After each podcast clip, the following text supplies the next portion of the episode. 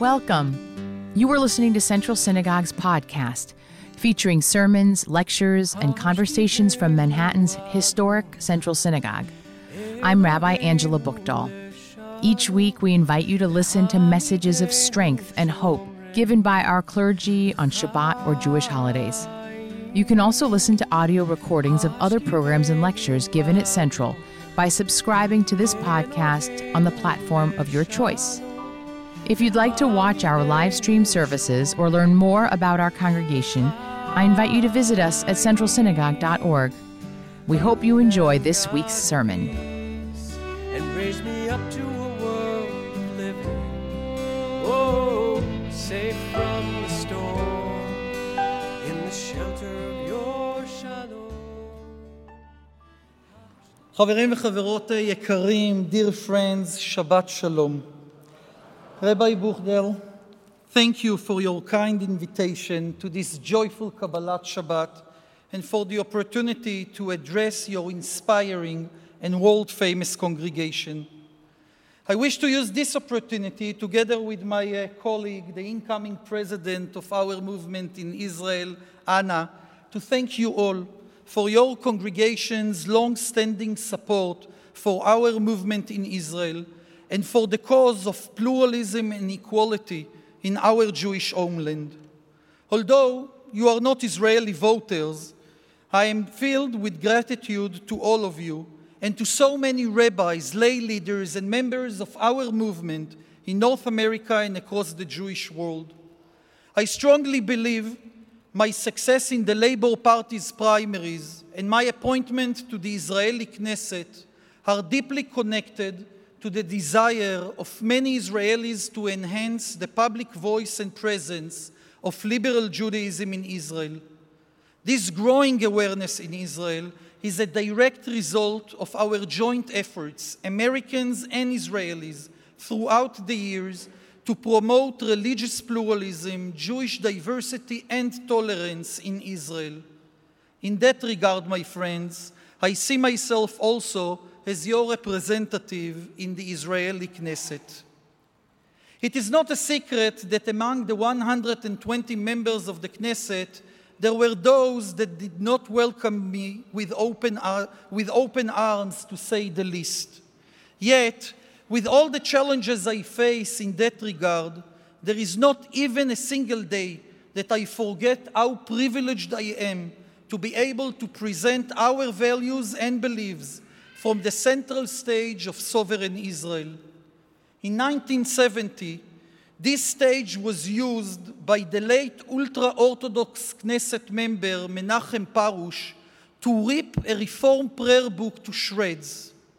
Over the last year, I'm using this same stage in order to read and to quote again and again from our new Israeli Reform prayer book that was published a year ago.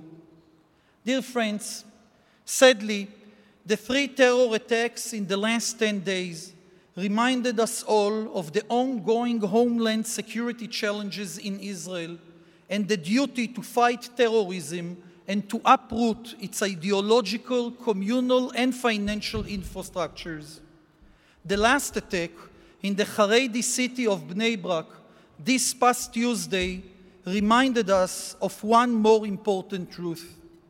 Five people were killed in this terrible event. Two ultra Orthodox Israelis that left behind widows and orphans, a brave Arab Israeli policeman, and two foreign workers from Ukraine. Like always, there are those who are trying to use the tragedy in order to promote extreme views, to incite, and to delegitimize others. The picture of buses leaving Bnei Brak and bringing ultra Orthodox Israelis to attend the funeral of the fallen Israeli Arab policeman in Nazareth captures our secret duty not to allow terror to prevail, not by taking innocent life, and also not by increasing tension, extremism, and hate. This dual duty, I believe, reflects the character of the new Israeli government and coalition, which I'm proud to be part of. It is not a secret that this government was established as a political necessity and as a direct result of our understanding that Israel just could not allow itself a fifth round of national elections. And yet, with all the political difficulties this government faces, the necessity turned into an important, even historic opportunity. The current government and coalition is by far, as the rabbi said, the most diverse Israel ever had. A national unity government of not less than eight different parties, a coalition of right and left, Jews and Arabs, Orthodox parties and secular ones, social democrats and true, true conservatives. Some suggest that this is a clear recipe for political paralysis. We believe it is exactly the recipe Israel, Israel needs after years of growing division and rising internal tension. With all its complexity and with the painful compromises that are required, this government and its coalition address the most urgent need of the Israeli society, strengthening our common ground and um, our common good.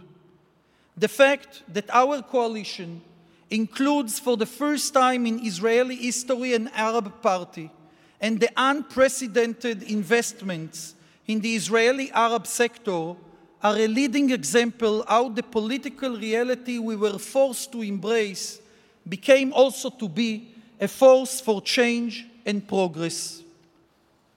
As the first, re- as the first Reform non Orthodox rabbi in the Israeli parliament, I strongly believe that this attitude, which brings together political realism and optimism, is relevant also to the important field of pluralism and religious equality in Israel.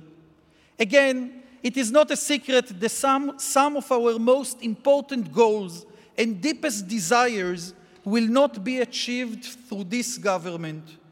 The presence of a strong, modern Orthodox party in the coalition and the leadership role it plays in the government prevents us from changing the unacceptable status quo around issues like marriage and divorce. They also create challenges to our clear demand to implement the original Western Wall Agreement.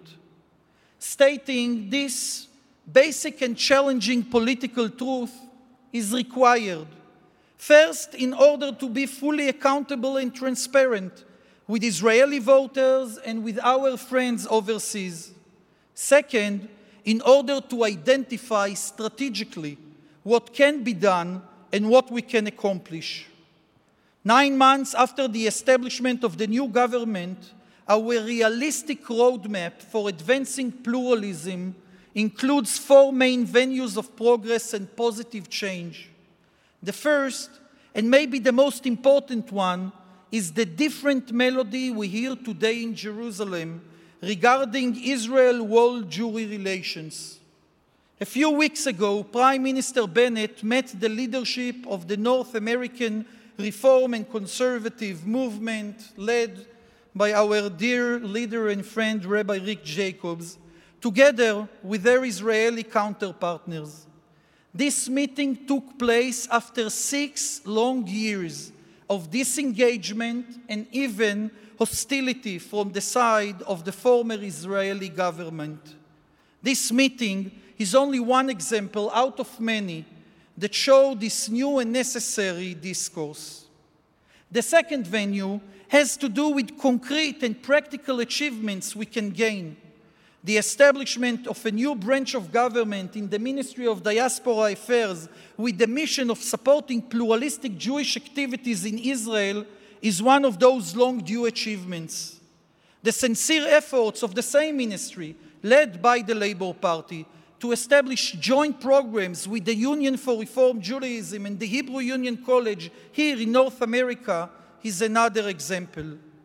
The third venue has to do not with the obligation to do good, but rather to the commandment to shun evil. Unlike in previous years, under this government, no new legislation regarding who is a Jew or other religious legislation will be promoted. And last but not least, the current government and coalition in Israel create a unique opportunity for a constructive dialogue between us and growing audiences in the modern Orthodox community. For a few, few months now, my seat in the Knesset plenary is next to a prominent modern Orthodox legislator from the Prime Minister party. In the long nights we spend together, we do not only share the cell phone charger, but also the similarities and the differences in the way we celebrate Shabbat and Yom Tov, worship and study Torah. Did the two of us already enter the promised land of legitimacy and full acceptance? Probably not. Did we already leave Egypt? The answer is a clear yes. Dear friends, on this Shabbat we celebrate the beginning of the new Hebrew month of Nisan, the month of spring, renewal, and freedom. We also mark on this Shabbat the need to prepare ourselves for Passover. We do it by adding a special Torah portion to our weekly menu. In this, this reading focuses on God's demands from the people of Israel to prepare themselves for the night of Exodus by planning and then performing the Pesach rites. Through this additional reading, our sages wanted to remind us that nothing really depends on only one player, and that without the efforts of many, no progress can be truly achieved. Throughout the years, we knew well how to assemble our forces in Israel and in diaspora communities in order to block troubling legislation or other negative de- developments. As long as this government continues to lead the state of Israel, I strongly believe we will not be called to do so again. Yet, we need to remember that our collective strength should not be revealed only in time of crisis, but also in the face of opportunities. In recent years, we saw massive growth of our movement in Israel. In the coming years, we have a real opportunity to expand this growth and to make it even more effective and meaningful.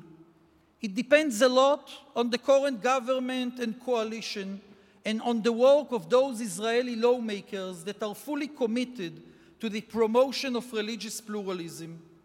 It depends, nonetheless, also on our ability to strengthen the partnership between Israelis and Jews from around the world and on our ability to engage many more friends, partners, and colleagues in this long journey.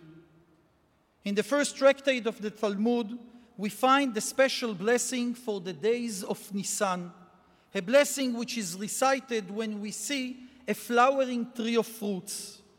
In this blessing, we praise Adonai for the creation of good people and good trees. On this first day of Chodesh Nisan, I ask to thank you for being good partners and good allies in the efforts to plant good trees of egalitarian and inclusive Judaism in Medinat Israel. Let us continue to do so, especially with the current opportunities in front of us, for the future sake of the State of Israel, for the sake of a future peace in Eretz Israel, and for the future sake of our people. Shabbat Shalom and a good, healthy, and joyful Pesach. And I'd always praise your name. Thank you for listening to this edition of Central Synagogue's podcast. Be sure to subscribe so you're in the loop on future episodes. And please follow us on social media or watch our live stream at centralsynagogue.org, our Facebook page, or on national cable at the Jewish Broadcasting Service.